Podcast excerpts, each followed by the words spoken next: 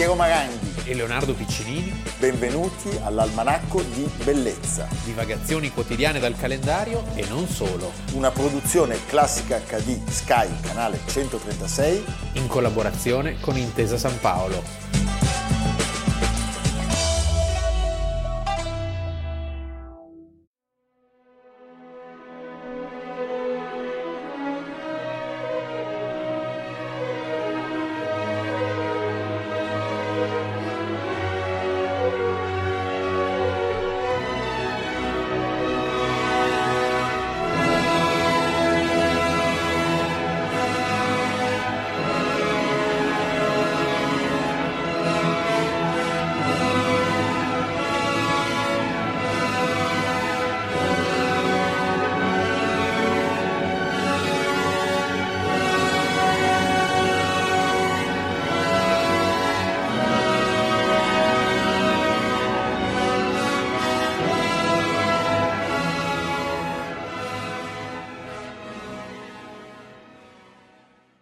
Almanacco di Bellezza 10 maggio, Piero Maranghi.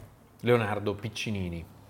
Torniamo sempre lì, Eh, in questo periodo siamo un po'...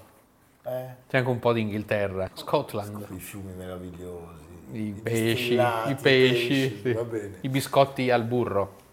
Allora, alle 17.45 del 10 maggio, oggi del 1941, in questo caso è preciso, dopo un ultimo controllo sulle previsioni meteorologiche eh, sulla Germania e sul mare del nord, Rudolf Hess, L'uomo con le sopracciglia. con le sopracciglia come Theo Weigel, ma hai detto tu giustamente, prende il volo dall'aeroporto di Augsburg, Sì, Augusta, Augusta, Baviera. e sul Messerschmitt Bf 110, un caccia distruttore bimotore, Bellissimo. a cui sono state apportate nel marzo precedente delle migliorie e delle Sì, perché modifiche. ricordiamo che Rudolf Hess era un grande, Era un grande appassionato e pilota. piacevano a Hitler perché l'altro eh, erede era Göring Sì, che, era però stato- ormai non c'entrava più No, dentro il... nell'aereo no, non c'entrava aveva ottenuto l'installazione di una radiobussola e eh, che cosa succede? succede che questo parte. signore parte e eh, alle 20.58 arriva in vista della costa britannica però il sole non è ancora tramontato e quindi lui decide di allontanarsi per non farsi notare e poi Passa un'altra ora. Passa un'altra ora, mamma mia, pensa quanto, quanto è stato in volo. Sì. Ed è sulla Scozia. E sulla Scozia, a bassissima quota, gli Spitfire che lo intercettano dalla base e che quindi partono a caccia non lo trovano, Questo per dire quanto è bravo lui. Perché ma lui sì, sapeva pilotare. Eh. Pensate, il numero 2 di Hitler non lo era più in questo momento, eh. era il numero 3, ma ce n'erano mille altri. Ce ne erano tanti. passa all'altezza di 15 metri sopra la cittadina di Chatham e senza carburante è costretto a paracadutarsi lasciando al suo destino il velivolo. Siamo poco a sud di Glasgow, per intenderci. Viene subito trovato da un contadino eh, mentre lui si sta liberando del, del- del paracadute e dice un nome falso Dice di essere il capitano Alfred Horn. e viene arrestato. Lo denunciano e viene subito arrestato. Diciamo che su questa vicenda c'è un mistero fittissimo. Non si è mai giunti a una soluzione, No, anche se è vero che tutte e due le parti concordano che fosse un po' via di testa. pare che lui fosse entrato in una sorta di, Sì. di tunnel Di- di- tra di esoterismo, trip, eh, sì, misticismo e quindi forse Secondo me si faceva passare qualche sostanza sempre da Göring. da Göring, sì. forse anche cose più pesanti e forse possiamo pensare, atteso il rapporto fortissimo che lo legava a Hitler, i due erano stati insieme incarcerati dopo il fallito Certo. Putsch, era lui che aveva scritto mentre quell'altro dettava il Mein Kampf. Forse Hitler non aveva voluto rimuoverlo, non lo so. Sì, il suo confidente per più di vent'anni. La Germania, con gli alleati, cioè noi, aveva un solo nemico, che era l'Inghilterra, Certo.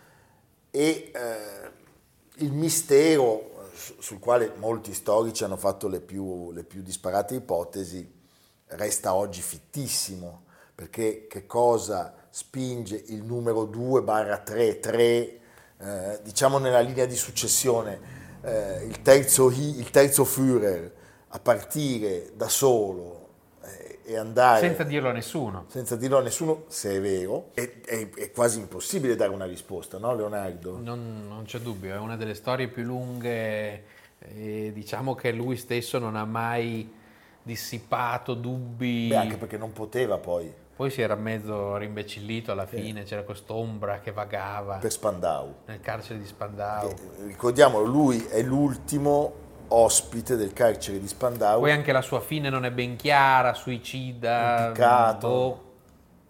Una, una vicenda pazzesca. C'è da dire, l'unica cosa che mi ha sempre lasciato un dubbio, non voglio fare nessun tipo di revisionismo, eh, è il fatto che lui, pur non essendosi macchiato dei più efferati delitti, delle più atroci eh, soluzioni che quella Germania ha adottato nel 42, nel 43, nel 44, nel 45, è stato condannato all'ergastolo, al processo di Norimberga. Pur non essendo stato a Vanzé, sì. eh, e, quasi a voler dire che quest'uomo non doveva parlare con nessuno perché eh, Spandau sappiamo c'era... Ah, quindi tu... Mm, no, beh, diciamo che... Provi fatto... a... Albert Speer è uscito. A suggerire una linea. No, non lo so, però è, t- è, tutto molto strano, diciamo. Sapeva troppe cose. Ma no, forse non sapeva niente. Cioè, alcuni dicevano che era l'estremo tentativo di Hitler, attraverso il suo più fedele servitore, amico, sodale, di convincere Churchill a fare la spartizione, cioè tu ti tieni l'impero e io eh, dominerò l'Europa fino a, a, sì, all'Asia. Tentativo... Un tentativo folle, eh. cui Hitler avrebbe certamente poi detto di no. Sì. Ecco, hai parlato delle sopracciglia, se voi guardate Rudolf Hess, proprio a tutta prima non è che ti sembra di vedere... Uno lucido. No, e soprattutto, come dire, uno eh, non sono lombrosiano, ma sembra uscito uno che cammina eretto da qualche ora. Sì. In realtà veniva da una, da una, solidissima famiglia della borghesia tedesca. Sì. Era nato ad Alessandria d'Egitto sì. Nel 1894. E lì probabilmente quel, quell'infanzia la, la, l'aveva spinto al, al, suo razzismo, che era ferocissimo. Era ferocissimo. Ammirava molto l'Inghilterra e continua questo rapporto con l'Inghilterra perché poi lui diventa amico di Hamilton, di, Hamilton. di Lord Hamilton, perché ricordiamo sempre che cioè, questa cosa poi gli inglesi l'hanno voluta nascondere nel dopoguerra, ma fino diciamo, all'entrata in guerra con la Germania, la nobiltà uh. britannica era molto legata a quella tedesca, a parte i, le parentele eh, storiche. strette e storiche, i matrimoni incrociati tra le varie aristocrazie ma poi c'era anche una certa simpatia certo, per, la, per, l'avvento del nazismo. C'è questo film meraviglioso che tutti avete visto, Quel che resta del giorno, certo. eh, con Anthony Hopkins. Eh. Sappiamo che il fratello abdicante per la Simpson probabilmente aveva delle... delle, delle... Beh, va a Berchtesgaden a trovare Hitler. E poi c'era in America il papà di Kennedy, questo l'abbiamo detto tante volte. Il papà di Kennedy, ma poi c'erano gli Astor, eh, c'era, c'era st-. Questo, eh, lo stesso, Insomma, diciamo il mondo eh, americano e inglese non era... Lo stesso Hamilton, eh, diciamo, propendeva per un dialogo con la Germania di Hitler. E questo periodo infantile passato in Egitto lascia delle tracce chiare eh, perché... Eh, lui aveva una forma veramente di razzismo molto molto forte e questa grande ammirazione per l'Inghilterra, lui eh, diceva l'Inghilterra in fondo ha portato la civiltà a, a questo popolo che diversamente non sarebbe in grado di evolversi. La famiglia era una famiglia bavarese anche se non cattolica, il padre era luterano, era un ricco esportatore di vini, sì. quindi una figura dalla biografia profondamente diversa rispetto a quella di Hitler e di tanti altri nazisti della prima ora. Certo, e, e lui è veramente, autenticamente, questo come Göring, un eroe della prima guerra mondiale, viene ferito tre volte e eh, per questo riesce a ottenere l'anelatissimo trasferimento nell'aviazione e quindi la possibilità di pilotare i caccia. Quando è pronto, la guerra finisce con la tragica sconfitta. E allora lui va a studiare economia. Ah, a Monaco. E chi c'è a Monaco? C'è un professore. Chi incontri? Prima del baffetto c'è un Fai dei professore. brutti incontri. Bruttissimi incontri, perché c'era un professore. Karl Haushofer. cioè il- di fatto il eh, promulgatore del concetto di Lebensraum. Sì, perché poi c'è da dire che tutte queste teorie che vengono sviluppate dai nazisti in modo molto efficace, diciamo, però erano teorie già di un, Sì, che- di un tardo positivismo. Pensa solo all'eugenetica. L'eugenetica era propugnata da tanti studiosi all'inizio del Novecento, ma solo i tedeschi hanno avuto poi l'ardire, l'ardore di metterla in pratica con eh, le conseguenze che tutti conosciamo. È proprio Rudolf Hess che fa incontrare i due. Come si erano conosciuti Hitler e Hess? Davanti a una birra. La birra arriva dopo, mamma mia. Ah, Però siamo ah, a Monaco, raduno nazista, eh, loro sono entrambi convinti che la sconfitta tedesca della prima guerra mondiale sia dovuta ai bolscevichi, ai giudei. Poi si mettevano la salopette quando andavano in birreria, sai quella salopette, quella con... Che eh, paura. lì, che fanno così, così, poi fai... La cosa lì. La sua iscrizione al partito nazista è è una iscrizione della prima ora, cioè lui si iscrive il primo luglio del 1920, quindi è con Hitler durante gli anni di E galera. la tessera numero 16. La tessera numero 6. Dovrei conoscere gli altri 15. Che cosa c'è? L'Ossoff ha detto che dobbiamo aspettare altre due settimane prima che intraprendano un'azione. Zeissa è stato a Berlino. Una riunione importante. Carr non ha voluto vedermi, ma fra due giorni parlerà a tutti i capi delle fazioni politiche di destra in una delle loro birrerie. Intendo a tutti, a parte te. È stato molto furbo, giovanotto. Chiaramente intende formare una coalizione con tutti i tuoi avversari e creare un nuovo governo, escludendoti. Ti ha tirato dentro soltanto per farti rimanere tranquillo. Ci muoveremo senza di loro.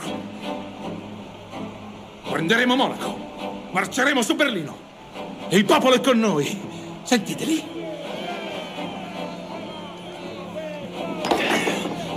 Signori, il nostro momento è arrivato.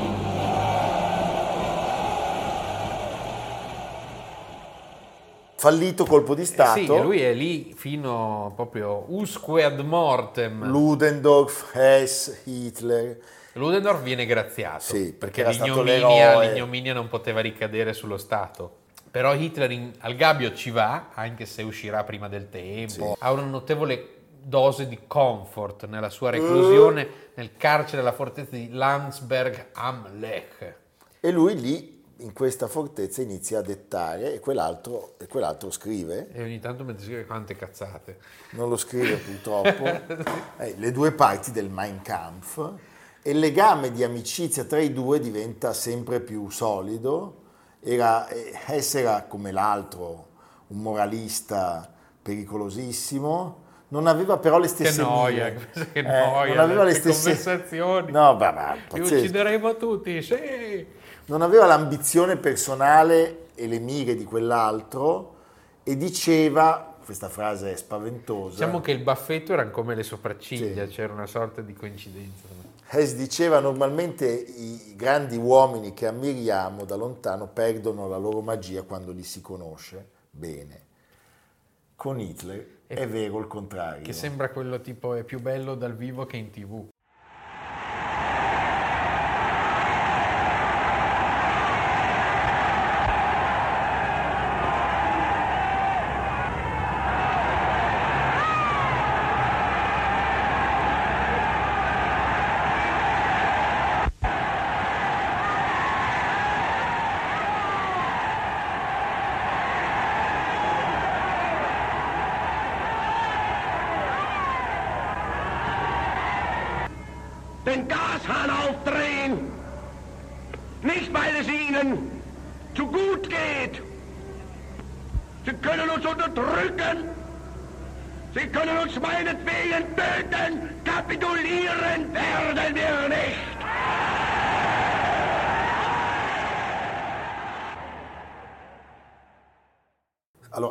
Subito dopo l'ascesa dalla cancelleria, lui viene nominato Führer in seconda. Sì, radice di Führer. È un titolo onorifico che lui, conta niente. che lui deterrà fino al volo in Scozia, Vice Führer. ma sappiamo anche che quando scoppia la guerra eh, la sua posizione all'interno eh, delle, delle file naziste, degli alti dirigenti, si è indebolita. Cioè, abbiamo Goebbels. No, vabbè. Poi c'è Bormann. C'è Bormann, sono dei c'è. Göring, no, capito? E, eh, Ce n'è che ce n'è. Però è vero che il dittatore ribadisce che il secondo in linea di successione dopo il Feldmaresciallo Göring sia proprio Rudolf Hess. Quasi come Hitler era vegetariano, amava gli animali. Era ipocondriaco. Quando vola in Scozia ha tutti i suoi medicinali che assume in maniera compulsiva e soprattutto aveva questa passione per l'astrologia, l'occultismo, Tutto il curriculum eh, dell'orrore, sì. anche perché nella prima fase del nazismo c'era la cosiddetta corrente magica che era stata molto molto eh, in guardia, diciamo. Poi col tempo Beh, le SS ricordiamo che erano state fondate da Heinrich Himmler e c'era un castello in cui Himmler aveva creato una sorta di stanza rotonda con una svastica disegnata sul pavimento e si trovavano in 12 come i cavalieri della tavola rotonda.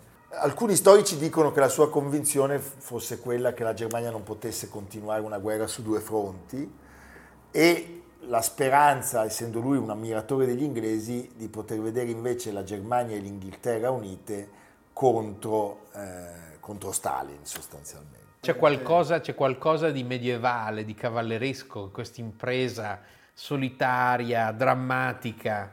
Sei solo, sei in una missione Sì. quasi impossibile, Quasi con gli aerei che ti inseguono. Cioè, voglio dire, un aereo tedesco che vola verso l'Inghilterra. è, una storia, è una storia che meriterebbe un film, Sì, però in realtà... però è tutto talmente tragico. Terribile. Sai che cosa però? C'è la dichiarazione di Sperg. Sperg dice che a Norimberga Hess gli disse che aveva fatto un sogno e, e- e aveva avuto queste forze soprannaturali e questo sogno sostanzialmente disegnava eh, la Germania e l'Inghilterra dominatrici del mondo. E ha detto ciao bello, eravamo insieme a Norimberga, l'atmosfera era quella lì col gabbio. Mamma mia. Ciao, ho capito. Viene ovviamente interrogato, viene messo sotto torchio dagli inglesi. Lui sostiene appunto che è venuto a portare pace tra Inghilterra e Germania. Non rivelò nulla dei piani di Hitler sull'invasione dell'Unione Sovietica che sarebbe avvenuta, ricordiamolo, un mese dopo, alla fine di giugno del 41. Anzi, nell'interrogatorio sostenne che non avevano fondamento le voci che si stavano diffondendo, perché loro sapevano benissimo che c'era qualcosa, perché avevano le spie gli inglesi, quindi eh, volevano da lui delucidazioni su questo, e lui smentisce che ci fosse in, in progetto un attacco alla Russia.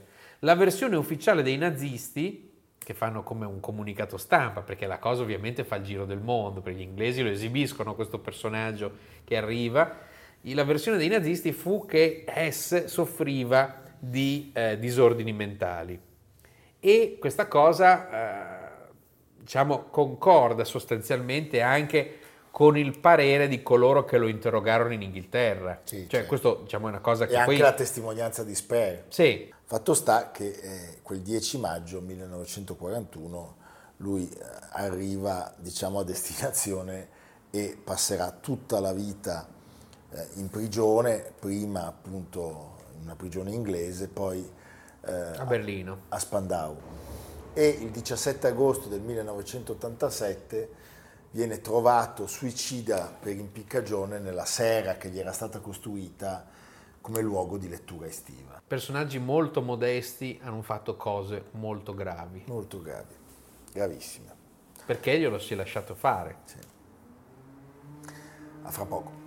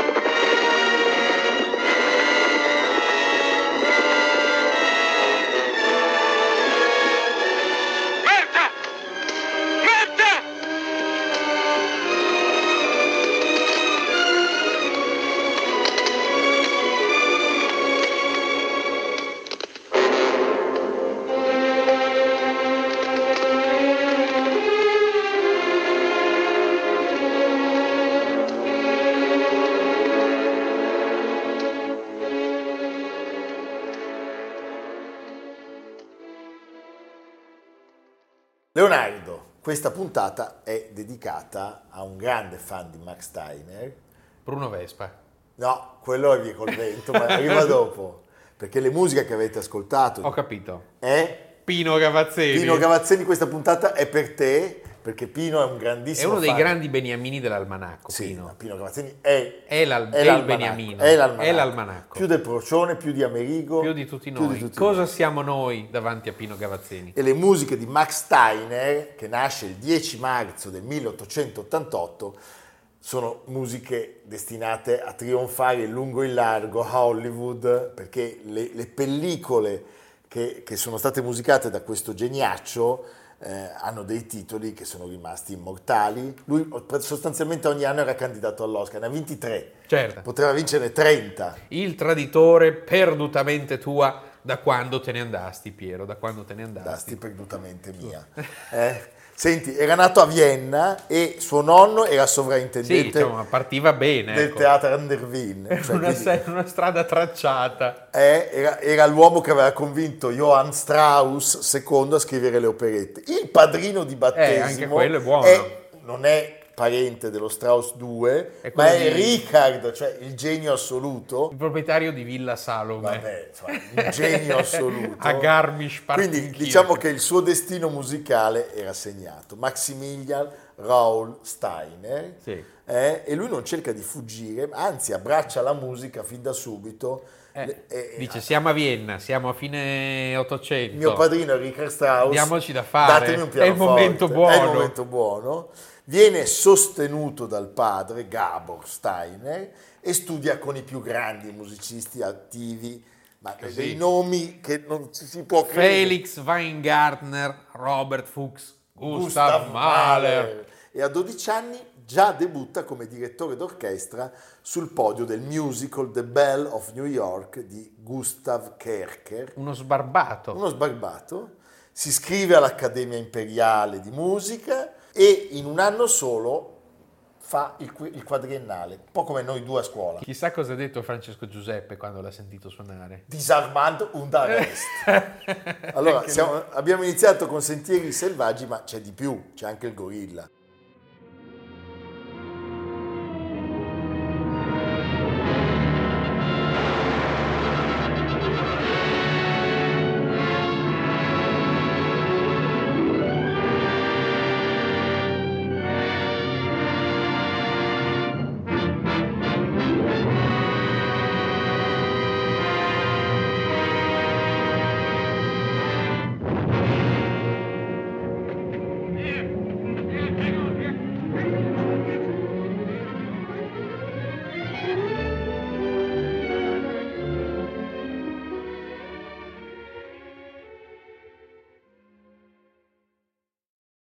Lui scrive la sua prima operetta nel 1907, Die schöne Griechen. la dà al padre che si rifiuta di metterla in scena perché dice che è troppo poco riuscita. Torna quando sei più maturo. E lui allora sai cosa fa? Va dal concorrente, dall'impresario concorrente di sua madre, il Tuschle. e il Tusch, che, che accetta di mettere in scena il lavoro. Vedi? E eh, l'operetta ottiene un grande Caparbio, successo. caparbio, bravissimo. ragazzi.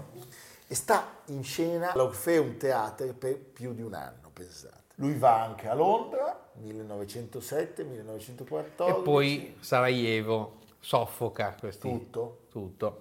Anche perché lui, essendo a Londra, No, viene pensa. internato. Come, come sarà solo merito del duca di Westminster, Hugh Grosvenor, che gli permette di ottenere i documenti per trasferirsi negli Stati Uniti, dove arriva nel dicembre del 14 con solo 32 dollari in Pensa tasca. E questo è un insegnamento, mai mollare. Perché E 32 tenetevi sempre 32 dollari in tasca. No, devo dire che pensa alla la vita spezzata di questo ragazzo. Tu sei la nascente Vienna fin de siècle. della musica e a un certo punto vai in Inghilterra, ti arrestano, ti mettono il camerè e vai negli Stati Uniti. Lui, pur di guadagnare qualcosa, accetta di fare il copista, ma non ci vuole molto perché Broadway si accorga del suo talento, che è straordinario, e la carriera di Steiner inizi come arrangiatore, orchestratore, compositore e direttore d'orchestra perché faceva tutto. Ma lei è Steiner quello di Vienna? Perché poi c'erano tanti che erano passati, Eh, quindi sa, dobbiamo pensare che arrivare da quella Vienna lì vuol dire essere una garanzia. Poi questo è un genio, quindi sai. Ci sono due nomi meravigliosi, George e Haira Gershwin, che gli affidano Lady Be Good. la direzione e così la sua carriera prende, prende il volo. Però, Poi si arriva a Los Angeles. sì, dove in realtà i registi che avevano scoperto da pochi anni il sonoro non volevano sta musica di, Ah. intorno. eh? Cioè, la dicevano un- la musica è un male necessario e quindi lui doveva scrivere i- la musica per i titoli di inizio e di coda. E Tin, qualche, qualche brano ma lui, ma lui, ma lui aveva un talento pazzesco. Why my name, Richard? Because you're getting on that plane. I don't understand. What about you? I'm staying here with him till the plane gets safely away. No, Richard, no. What has happened to you? Last night Last said... night we said a great many things. You said I was to do the thinking for both of us. Well, I've done a lot of it since then. It all adds up to one thing. You're getting on that plane with Victor where you belong. But, Richard, no, I... Now, I- you've got to listen to me. You have any idea what you'd have to look forward to if you stayed here? Nine chances out of ten, we'd both wind up at a concentration camp. Isn't that true, Louis? I'm afraid Major Strasser would insist. You're saying this only to make me go. I'm saying it because it's true. Inside of us, we both know you belong with Victor. You're part of his work, the thing that keeps him going. If that plane leaves the ground and you're not with him, you'll regret it. Maybe not today, maybe not tomorrow, but soon and for the rest of your life. But what about us? We'll always have Paris. We didn't have, we, we lost it until you came to Casablanca. We got it back last night, When I said I would never leave Eh sì, signori, perché ha fatto anche questo, Michael Curtiz, 1942, e a quel punto, Arriva Bruno Vespa. Arriva Bruno buonasera, Vespa. buonasera, gli ospiti di porta a porta. come fai bene, eh? perché oltre ad aver scritto la colonna sonora di Casablanca, di King Kong, di Sentieri Selvaggi, beh, insomma, Gone with the wind. Via col vento è roba sua e non è di Bruno Vespa, non l'ha scritta Bruno No. Vespa. E lui caparbiamente combatte contro il mitico Solznik, che, vuole- Che è il vero che è autore il vero del autore film. del film, che gli vuole imporre altre scelte e alla fine però risulta essere anche molto convincente. Devo dire che è un uomo cocciuto, abbiamo c'è già il secondo episodio che citiamo di una caparbietà ai limiti della- del rifiuto, ecco. E poi quest'uomo aveva una solidità straordinaria che veniva dalla sua esperienza viennese e manterrà caparbiamente questo principio. Ogni personaggio in scena deve avere un tema che lo contraddistingua, un leitmotiv. Questa è un'idea molto wagneriana. Come il tema di Lara. Eh, quello però è no, quello però è un altro. Maurice Jarre. E diceva proprio pensando a Wagner, se Wagner fosse vissuto in questo secolo sarebbe stato il compositore di film Numero uno, Movè. Io risponderei che forse Puccini avrebbe avuto anche lui da dire la sua. Anche Verdi, o perlomeno Verdi è stato saccheggiatissimo. Eh, Ve- Bertolucci che- Docet. Eh, Plantations don't mean anything when... Do you mean to tell me, Katie Scarlett O'Hara, that Tara, that land doesn't mean anything to you? Why, land is the only thing in the world worth working for, worth fighting for, worth dying for. Because it's the only thing that lasts. Oh, Paul, you talk like an Irishman. It's proud I am that I'm Irish. And don't you be forgetting, Missy, that you're half Irish too. And to anyone with a drop of Irish blood in them, why, the land they live on is like their mother. Oh, but there, there, No, you're just a child. It'll come to you, this love of the land. There's no getting away from it if you're Irish.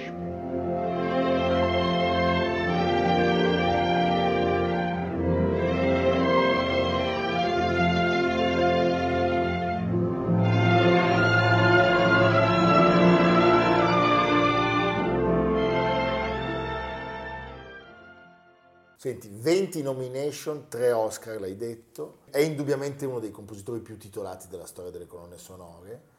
Eh, è preceduto soltanto da John Williams e Alfred Newman. E qui c'è l'assenza clamorosa di Ennio, Ennio Morricone, Morricone. certo.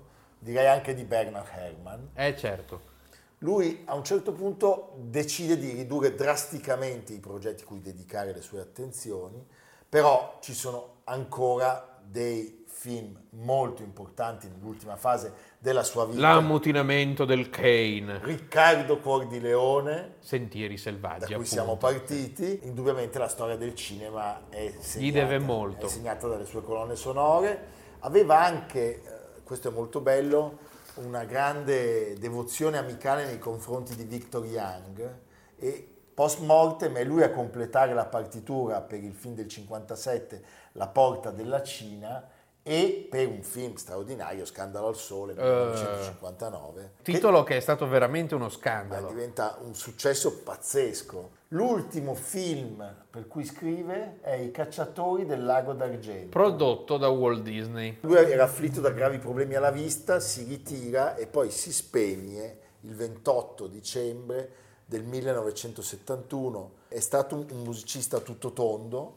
Pensa da Mahler a John Ford. eh?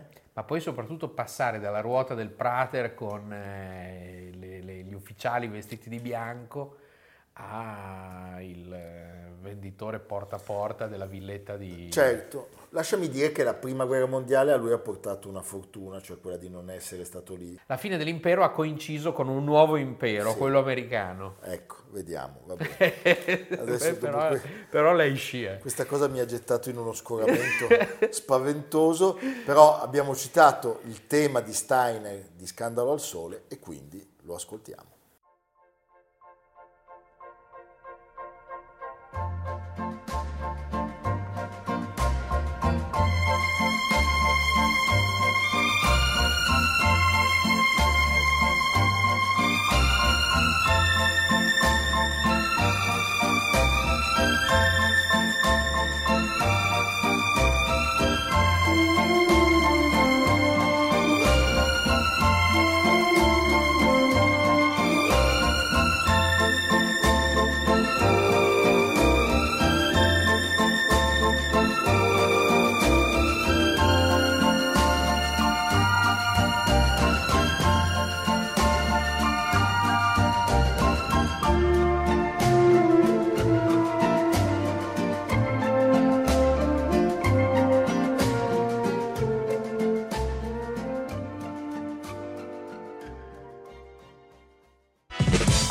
Di bellezza a cura di Piero Maranghi e Leonardo Piccini. Con Lucia Simioni, Samantha Chiodini, Silvia Corbetta, Jacopo Ghilardotti, Paolo Faroni, Stefano Puppini. Realizzato da Amerigo Daveri, Domenico Catano, Luigi Consolandi, Simone Manganello, Valentino Puppini. Una produzione classica HD, Sky Canale 136 in collaborazione con Intesa San Paolo.